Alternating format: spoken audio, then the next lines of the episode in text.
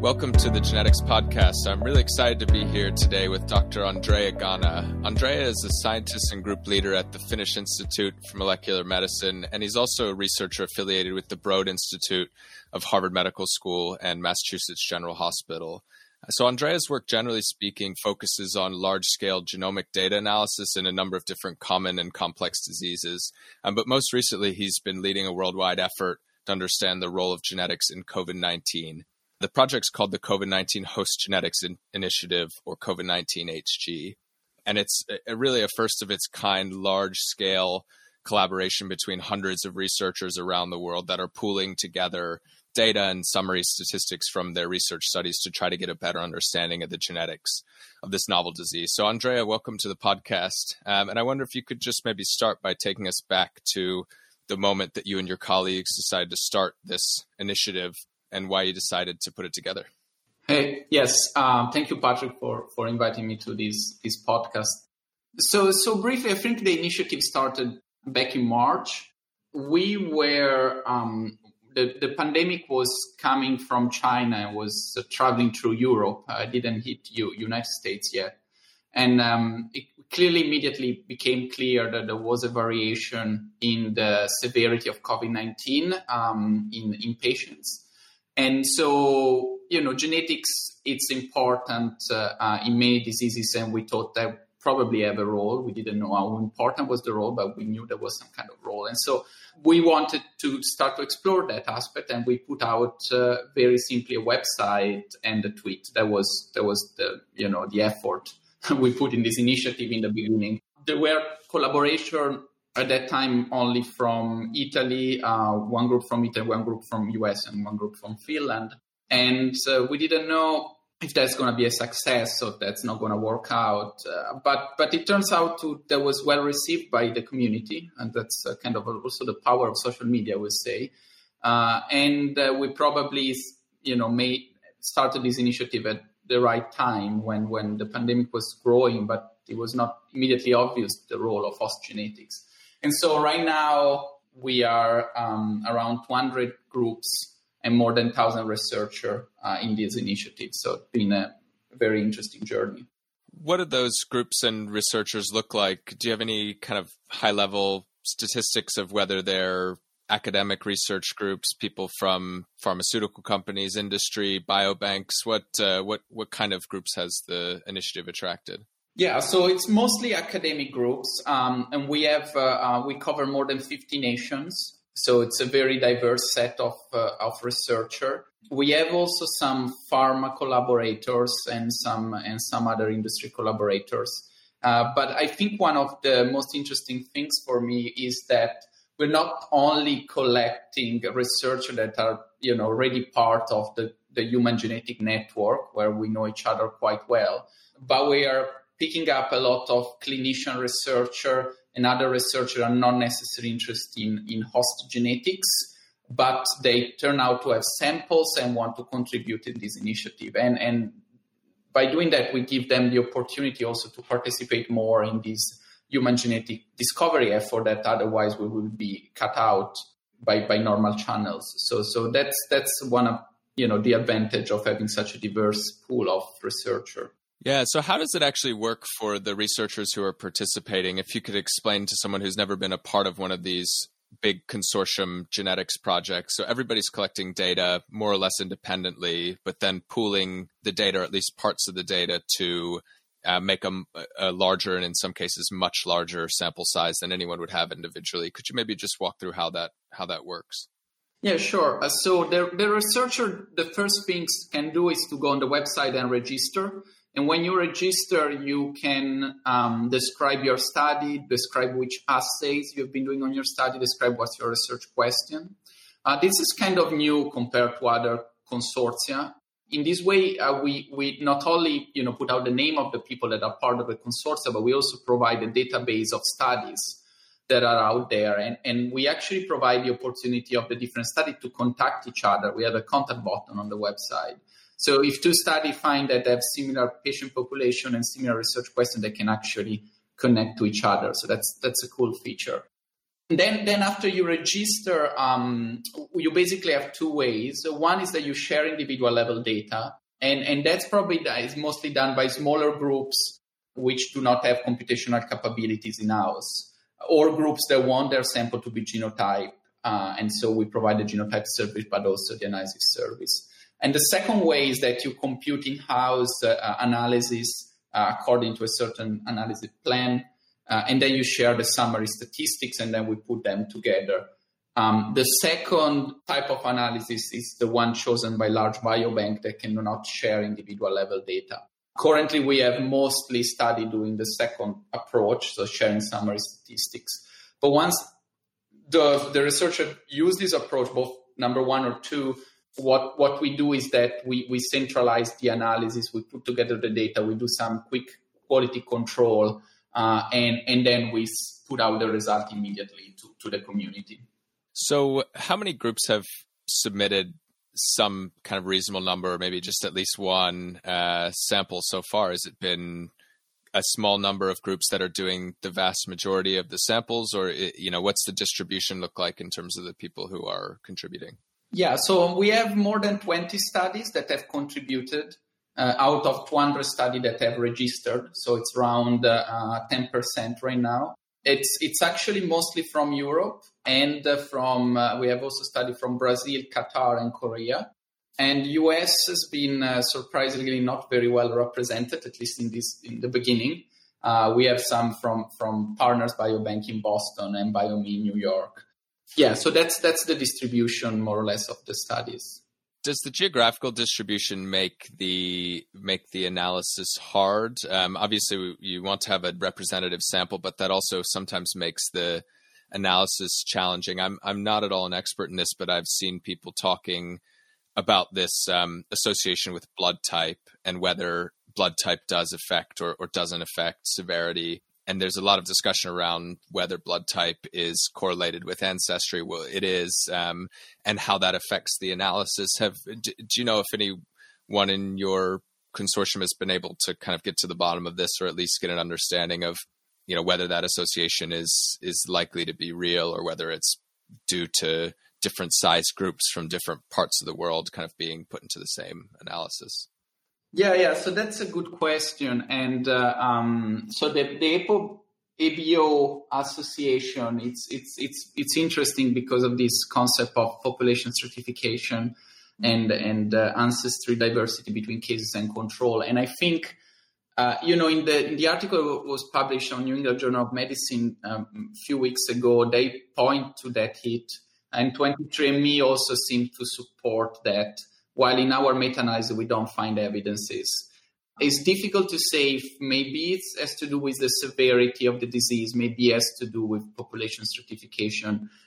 We are now actually trying to understand how the results look like without, because in our study there is also this New England Journal of Medicine um, uh, summary statistics. So we're trying to see how the result looks like removing that one and if there is variation across the studies. Uh, in UK Biobank, the signal doesn't seem to be strong, and we know the UK Biobank is generally well controlled in terms of population stratification, but is also more a mild uh, COVID 19 population compared to their study. So, one challenge that we are facing is, is that the analysis that seems to be more powerful is when we compare hospitalized COVID 19 cases with population controls. But the population controls is normally something that you want already to get from existing genotype cohorts rather than, you know, genotype new population controls, which no one is collecting in this pandemic crisis, right? So, so when you when you take these population controls and you compare to your cases, there you have challenging in matching, you know, ancestry and so on. So that's that's maybe what can introduce this uh, artifact. So that's the status. I don't think we arrived arrived to the bottom of, of of the problem, but that can be explanation. Yeah, that's interesting, and it, it, probably will take some time to tease it out. So, for people who aren't as familiar with the project, I know you're looking at very severe hospitalized cases compared to um, healthy controls, but also probably compared to milder cases. I think one thing that you all have done is is really carefully looked at all the different potential phenotypes or characteristics of the of the disease that you could study. I wonder if you could kind of go through a high level what are the different tests that you're doing or, or planning to do, whether it's severe, mild, asymptomatic? I know you're also kind of using some of the existing machine learning models like the Spectre model potentially to uh, predict cases where there may not have been a positive test, but you could effectively kind of infer that there was a positive test. Is that right? Yeah, yeah. So, so I think the you know the, the we have t- three degree of severity. We look at basically um, individuals with COVID nineteen that have assisted ventilation.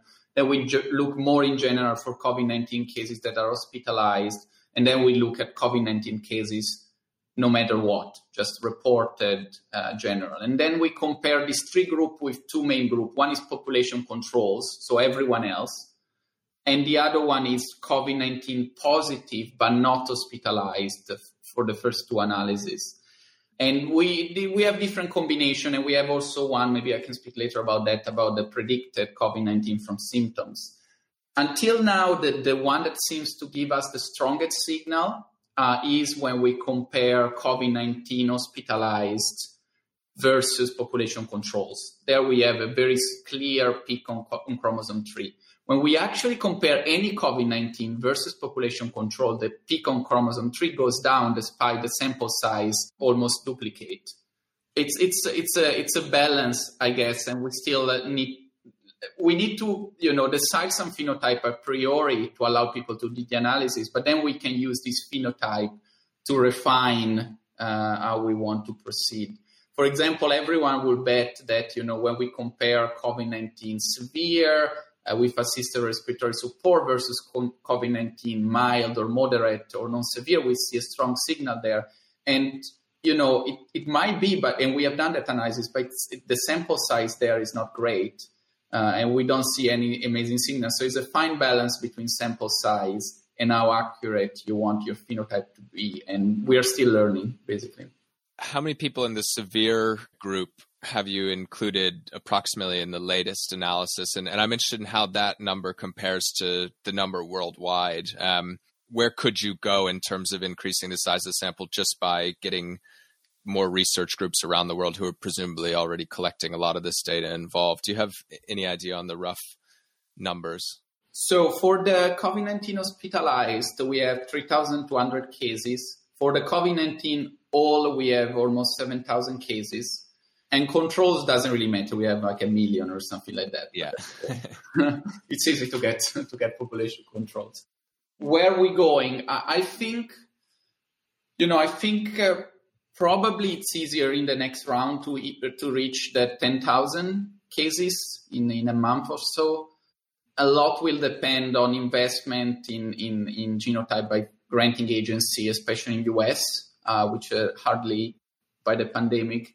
I think in Europe there, you know, some large project you're you're probably aware on Genomic England to do whole genome sequencing on, on 10,000. So so probably with Europe we can add, you know, other 10, 20,000. But, but, but the big number, uh, if they need to come, they will need to come from US. Um, and there it depends a lot on what's the willingness of, of the granting agency to, to support that. And until now, they've been, you know, the NIH has been very supportive or actually in their um, notice of interest, they have highlighted that study that submit grant on COVID-19 genetic, they need to deposit the data in this initiative. So we have a potential to grow both from the genotype side, and now we are trying to gear up also from the sequencing side and see what where we're going. But but it's tricky. I mean, more we grow, uh, more other challenges come into play. Like uh, like what from an anal- analysis perspective, or or just simply coordinating so many groups and samples. I think I think from the analysis perspective, um, you know, like this chromosome three signal is very clear and clean you know, then there will more you larger sample size, you will not, not notice that people that are hospitalized for COVID-19 are not the general population. They have some characteristics that are socio-demographic that are different, and that's not necessarily driven by disease, driven maybe by comorbidity with COVID-19. And so what you pick up is really related to COVID-19 or related to other comorbidities or, or socio-demographic information. So right. I think we sit in UK Biobank with some of these GWASs on behavioral traits, uh, and, and, and, so it's yeah. But but but I mean, I think there are other values clearly to to create predictors, for example, using genetic score that would just benefit from sample size. Are you expecting to find? Uh, are you expecting the shift from genotyping to next generation sequencing? So, Genomics England, you mentioned earlier, who who we had on the podcast a couple weeks ago, is planning to do whole genomes. There are a number of people in, in the consortium, I think, that are doing genomes or exomes. Are are you expecting there to be a huge difference stepping from genotypes to next generation sequencing, or or not necessarily? Do you have any kind of predictions or thoughts based on the data you've seen so far? Well, I mean, the, the idea is that exome and genome sequencing is valuable when we look at more rare uh, form of the disease. So if you take young individuals uh, without comorbidity, that might have a value. If you take the general population, maybe, uh, but probably on bigger sample size than genotyping, uh, which would be hard hard to reach.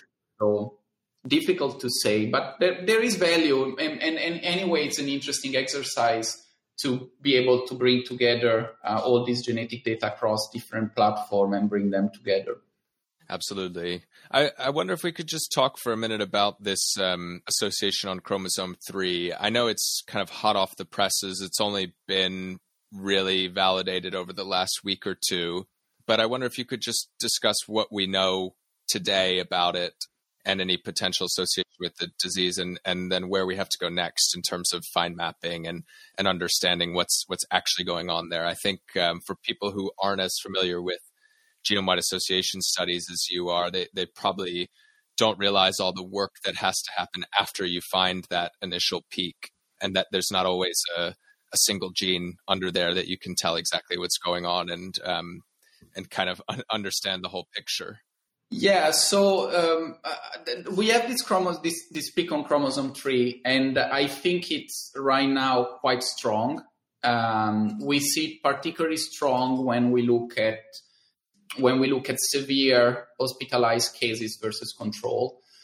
And uh, um, when we actually look, and the, the effect size is, is not too far away from the one reported on the New England Journal paper, so I think it's it's an odds ratio 1.5 to 1.7. So it's, it's not bad. Uh, it's comparable to other, you know, top signal we got from from complex diseases, but it's in the range of you know pleasant signal. I would say is not this odds ratio 1.01 or something like that. So there's definitely something there.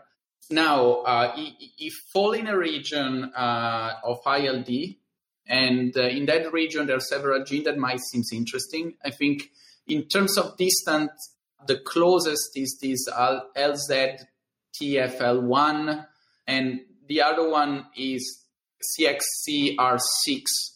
Uh, and then there is a couple of CCR3, CCR1, CCR9. So all these genes, you know, you might know the CCR5 uh, in, in, in HIV they they have to do something with infection. That's a little bit beyond me exactly what's the the function. On the paper, people seem to speculate also on this uh, SLC6A20, which interacts somehow with ACE2, which is clearly involved in uh, a receptor. Yeah. Yeah. So so in terms of EQTL signals, nothing is strong um, supporter of any of these gene, I would say. In terms of association of this variant with other traits, has been associated with monocytes uh, and uh, macrophages, inflammatory um, protein. So it seems to fit probably the inflammation pathways or something like that. But yeah, that, that's all. I think people are still trying to figure that out. Yeah. So if I could maybe recap, make sure I get it right the part you mentioned about the odds ratio is is basically saying that people who carry one particular genetic variant at that location are 50 to 70 percent more likely to present with some kind of severe respiratory failure.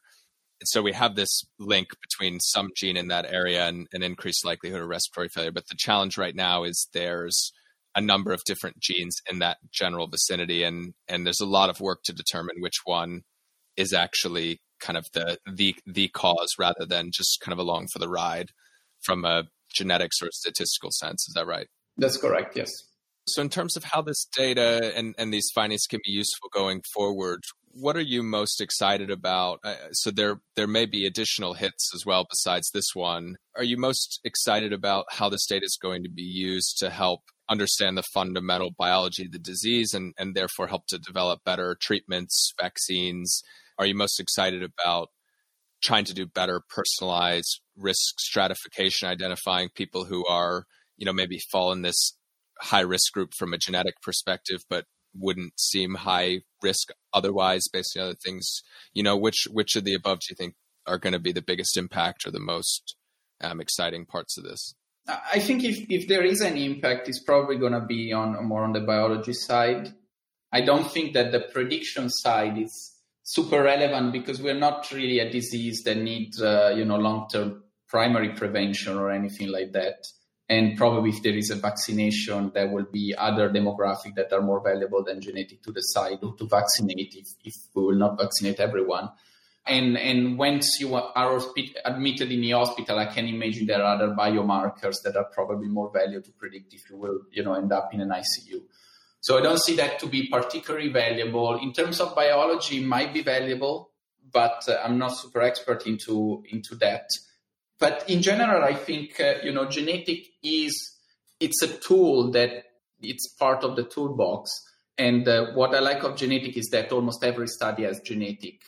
Um, so if you want to understand if you know this this COVID nineteen is causal or this biomarker related causally related with COVID nineteen, or if two biomarkers are somehow related to each other in, in, in COVID nineteen space, uh, you don't need to have to have this measure both on the same study. You don't have to have measure COVID-19 and the biomarker. You can use the genetic to link different uh, omics across different studies and maybe so to draw some causal inference out of that. So I think that you know what we are doing is more a service, providing you know a service that uh, you know uh, can be used to answer multiple research questions. I don't think there is one primary one. Can you give an example of that uh, that linking, either in this uh, context or or others, where genetics can kind of be a bridge between maybe two two different studies or two different types of measurement? One example in the um, in the causal inference space, I think I, I saw a recent publication where if you do Mendelian randomization with these summary statistics, on smoking, it looks that smoking is causal, causal related with worst uh, COVID 19 outcomes, while the epidemiological association actually say the opposite, that smoking is protective. So that's a nice example of, of how you can use genetic to draw uh, causal inference. So what does the genetics reveal in that case? You can you look for the link between genetics and because we know that genetics influences whether somebody's more or less likely to smoke or, or at least become addicted because of the differences? Yeah, you just need the GWAS of smoking, a GWAS of COVID 19 doesn't need to be measured on the same study. And you can use genetic to basically link the two. And you can do that with other biomarkers as well. Let's say, I, I, I don't know to which extent you can push that, but you know, you say you have a cohort where you have genetically characterized a certain protein or a certain biomarker uh, independently if people have developed COVID-19 or not. And then you have your uh, GWAS result for COVID-19, then you can use, you know, Mendelian randomization approaches to link the two without having them measure on the same uh, study. This is just an example, but you can do genetic correlation, which is basically something we have seen until now in the epidemiological space, right? Most of the epidemiology came out uh, is well, people with COVID 19 have more neurological disorder, people with COVID 19 have uh, more of these and more of that. You can do that from, you know, if you have a strong enough signal in the in genetic of COVID 19, you can do genetic correlation.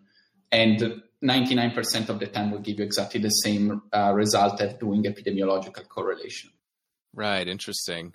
Have you, have you had any surprises from the perspective of organizing this collaboration? Uh, when you started off, I think you mentioned it was a website and, and a tweet, and it kind of unfolded to where it is today with more than a thousand researchers in a Slack group. Is uh, have there been any uh, either positive or negative surprises in terms of organizing and you know building consensus around how you do this kind of analysis with a group of that size? Has um, it seems like at least from the outside, it's been a, a very successful kind of sociological experiment and as far as large scale science goes. Have you felt that way as well?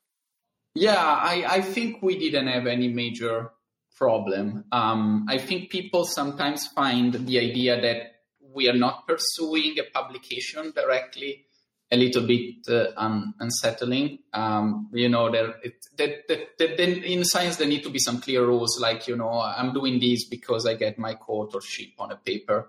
Uh, and so, you know, when you say, well, you should contribute the data because that's good, uh, and you get acknowledged on the website, uh, but you know, we're not doing any paper right now, so it's not going to be your name on any paper. You know, some people they have to cope with that but but I, I, and and you know the, the other challenge is what if I use your summary statistics, uh, add uh, you know 2,000 sample and then publish a paper. Uh, you know what what does it mean? Can I do that? Theoretically, you can do. Why not?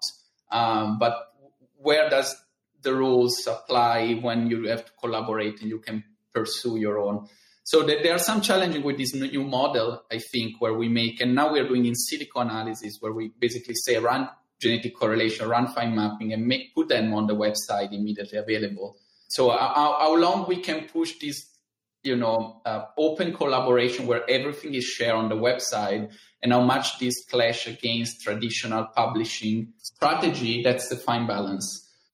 How did you decide to go about it this way? Was it given the, you know, given the enormity of the situation and the essential nature of having data out as soon as possible? You felt like there was no other way to do it or or have you know i i, I think that you're probably a pretty big proponent of open science and getting the information out there as soon as possible no matter what it is you're working on. So was this a you know an opportunity to try something radically different that also kind of was demanded by the the times? Because it is something that's that's worldwide and, and fast paced and we don't have the time to wait for you know fights over authorship and and those sorts of things or how did it come about?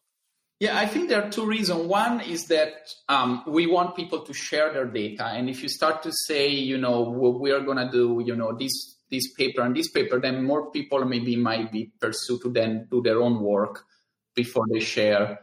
So that was a reason but it didn't seem really to affect that decision too much. But the second one is that the situation is moving. I, I, don't know if there's really a good point. It might be in a year or so where you say, well, we are there and now it's time to close it. But it's, it's constantly evolving uh, and we need more sample. It's clear. I mean, like, you know, I think the last estimate of heritability I've seen is non-significant. So we are not there yet, I think, to do any, uh, any conclusion or something that deserves to be put out there. I mean, some people will do it with a lot of, you know, bioRxiv or even a lot of publication all, all along the way. Uh, but we decide that I don't think it's a wise investment. There's nothing different than put it on the website, really. Do you have a, personally speaking, a, a kind of long term view on what this is likely to evolve into? My, I, I can kind of give my personal view that I think it's it's really uh, my understanding is it's really challenging to develop a vaccine on the kind of time scales that we're talking about. So it's likely to be 12 to 18 months before a vaccine is is available. And and I think the other layer to this is that there's not to date been a successful coronavirus vaccine. So there is a question of you know whether whether it can be done or not. I, I think I believe in human ingenuity, especially given the number of smart people that are working on this, that it will get solved. But I'm interested in, from your perspective, whether, especially living in a place where, from an epidemiological perspective, from a public health perspective, in, in Finland, you've gotten it under control relatively um, reasonably. But there are other parts of the world where it looks like it may just be the, the virus is running its course for the foreseeable future until a vaccine is developed, do you kind of think about how your work fits into the the longer term likely scenarios, or or are you just kind of trying to do the best science that you can now um, and and uh, not worry too much about what's going to happen in two years, three years, etc. Yeah, I, I, I, wish I could say that was the first case, but I'm I'm probably more likely the second option. I think uh, I, I, it's hard to imagine how this result can play in the global effort to find a vaccine or, or how they can have that type of impact. I think, you know, I, I imagine this one as providing a solid service to the scientific community. uh, and and trying to do that as most efficiently and uh, you know and openly as possible. And then it's it's about others, I think, to to use this result in a in a in a good way. I don't think I can foresee an immediate, impact on the global scale. Makes sense. How how different have the responses of different consortium members been in your experience from because um, it seems like different if we take biobanks for example different biobanks have very different uh, setups in terms of how easy it is to recontact participants in the biobank to collect longitudinal data this uk biobank has you know started to run a very large scale study looking at whether the half a million people in the biobank have had a covid-19 test or not but not not all biobanks are set up in the same way. Have have you um, have you seen any kind of models that have been particularly successful, or other models that have been a little more slow moving in responding to something new like this? Yeah, I think the Dutch biobanks have doing or Dutch study have been doing an amazing job. I think Lifelines was uh, uh, already sending out questions. I mean, we got they were the, one of the first to contribute, and they out of self-reported COVID nineteen cases and they could prepare a questionnaire and send it out in a matter of weeks. So, and and that's happened also with other Dutch uh, cohorts. So that was a nice example on how things can be. But I think they have a very good relationship with their participants as well. The US biobanks, uh, they have been, they I don't think they are set up for that. Maybe only all of us uh, to recontact participants and, and, and things like that. And in general, they've been very slow in obtaining permission. And there is a, despite the link with electronic health records, my understanding is that there's been a lot of chart, manual chart review to actually extract the, that in, in Finland here we have, uh, you know, there was also very fast. We linked the infectious registry and uh, with, with FinnGen it was very fast. And now there are some studies that they are recontacting participants Right. Yeah. It's it's interesting how the because there are a lot of different ways you can do it. Right. You can ask people directly, but it may not be as reliable. You can link to healthcare records, but if they're if they're not well organized or if they're not in electronic readable format, then um, that also doesn't work. So uh, I suspect I, I don't know how much of this will stick and how much of it will yeah, how much of it will kind of go back to old habits. But I have I guess I'm optimistic that we might be able to develop slightly more responsive models of doing research like lifelines that you described seems like a perfect example that if you can recontact participants and, and spin up a new study it, you know it shouldn't have to be a global pandemic to kind of respond in an agile format to to answer new questions or or try to collect a new form of data that might help answer a question is that i, I feel like you're probably thinking the same way at FIMM as well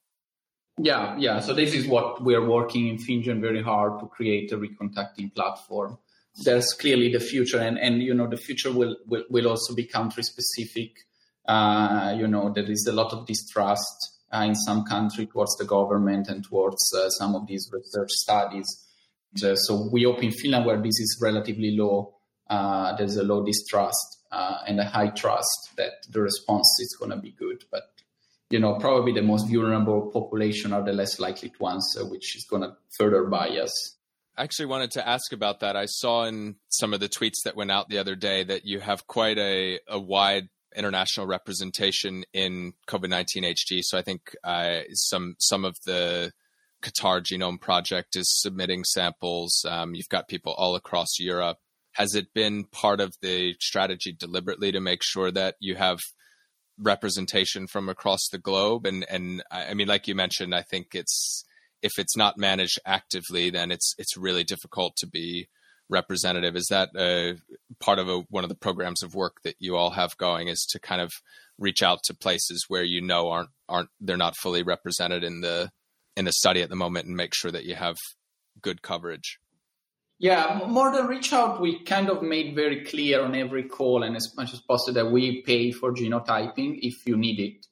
Uh, and so if you're Luxembourg and you contact me because you need to genotype, I'm like, mm, maybe you can afford it. But, uh, you know, if you are uh, a researcher from Egypt, Kenya, uh, and you reach out and you know that that's the case, I think almost every researcher that I, that, you know, really need uh, to, to genotype got support from us or from Erasmus or from Illumina or so so this free genotyping and free support also for DNA extraction I think make a great difference in those uh, countries.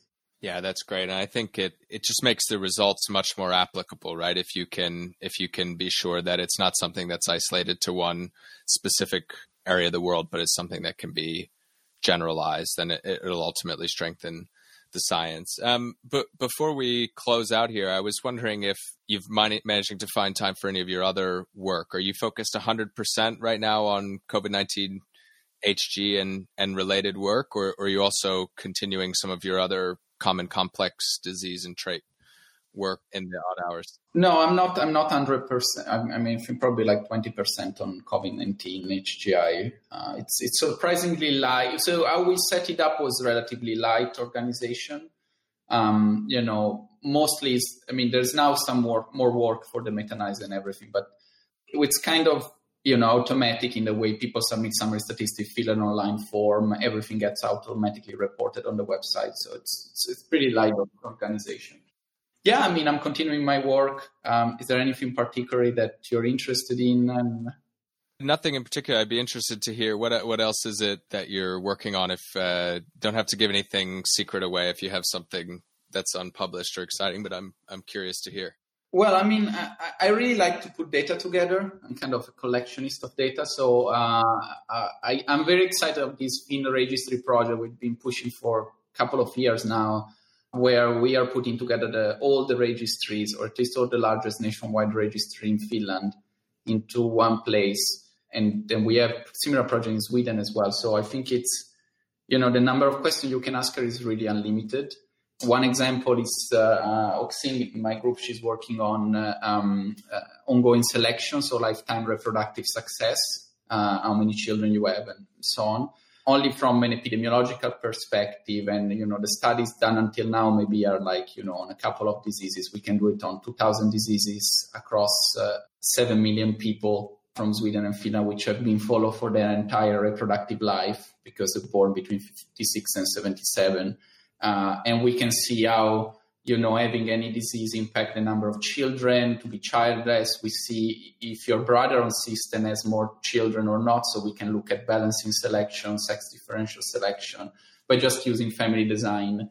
And then, you know, when we will have more exome sequencing data, uh, we can also then look at uh, constrained gene and selection on those and see if the epidemiological observation fit the genetic observation but there's so many things. I mean, I, am coming from a lot of uh, background in, in genetics, but there's so many things you can do just from, uh, you know, registry data and epidemiology, uh, which I found very exciting right now, which uh, trying to focus on. Yeah. So, so it sounds like you're, you may be shifting ever so slightly into wider and wider variety of data that you can analyze, right? Because one of the, uh, one of the exciting parts, but also challenges of registry data is, is you then kind of end up with sometimes a data overload, right? Where you've got all of a sudden records from I don't know how many millions of people, but going hundreds of years, and um, some of it's structured, some of it's unstructured, and you know that's not even kind of taking into account genetic data you might generate. So, so you're are you um, excited by kind of analyzing these multivariate types of data and, and making sense of it on a kind of population scale. Is that um, is that an accurate summary? Yeah, I think so. And and combining genetics. So not just treating genetic alone or like, you know, there's a lot of people that like look at genetics and genetic explain that and those, but genetic is just one other piece of the puzzle, I would say. And, you know, it's, and, and it's nice to, to look at that in the context of all these uh, epidemiological data that we have. So that's, I think, Great. Well, maybe just to close off here, I'm I'm conscious of time. I was wondering if you could just take a second to think about what you think is the most exciting unsolved problem in in genetics or or medicine right now. Whether it's something you're you're you're working on or others are working on. What are you most what are you most excited about? You think will have the biggest impact? Um, it, it, can be specific or or it can be kind of more general if you think. But I'm I'm interested to hear what um, what you're most excited about. Yeah, that's a that's a good question. I, I think uh, personally, um, um, I think that we have been unbelievably successful in in uh, genetic of complex traits. especially of behavioral and cognitive traits.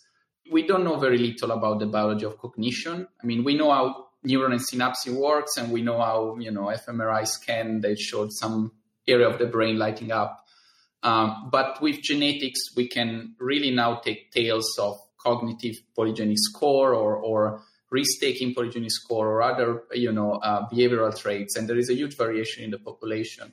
And look at those and try to understand the biology, maybe doing IPS work or, or functional follow-up of that. So I think bridging that that uh, behavioral uh, genetic result with more biology is, is I think, uh, something that interests me at least.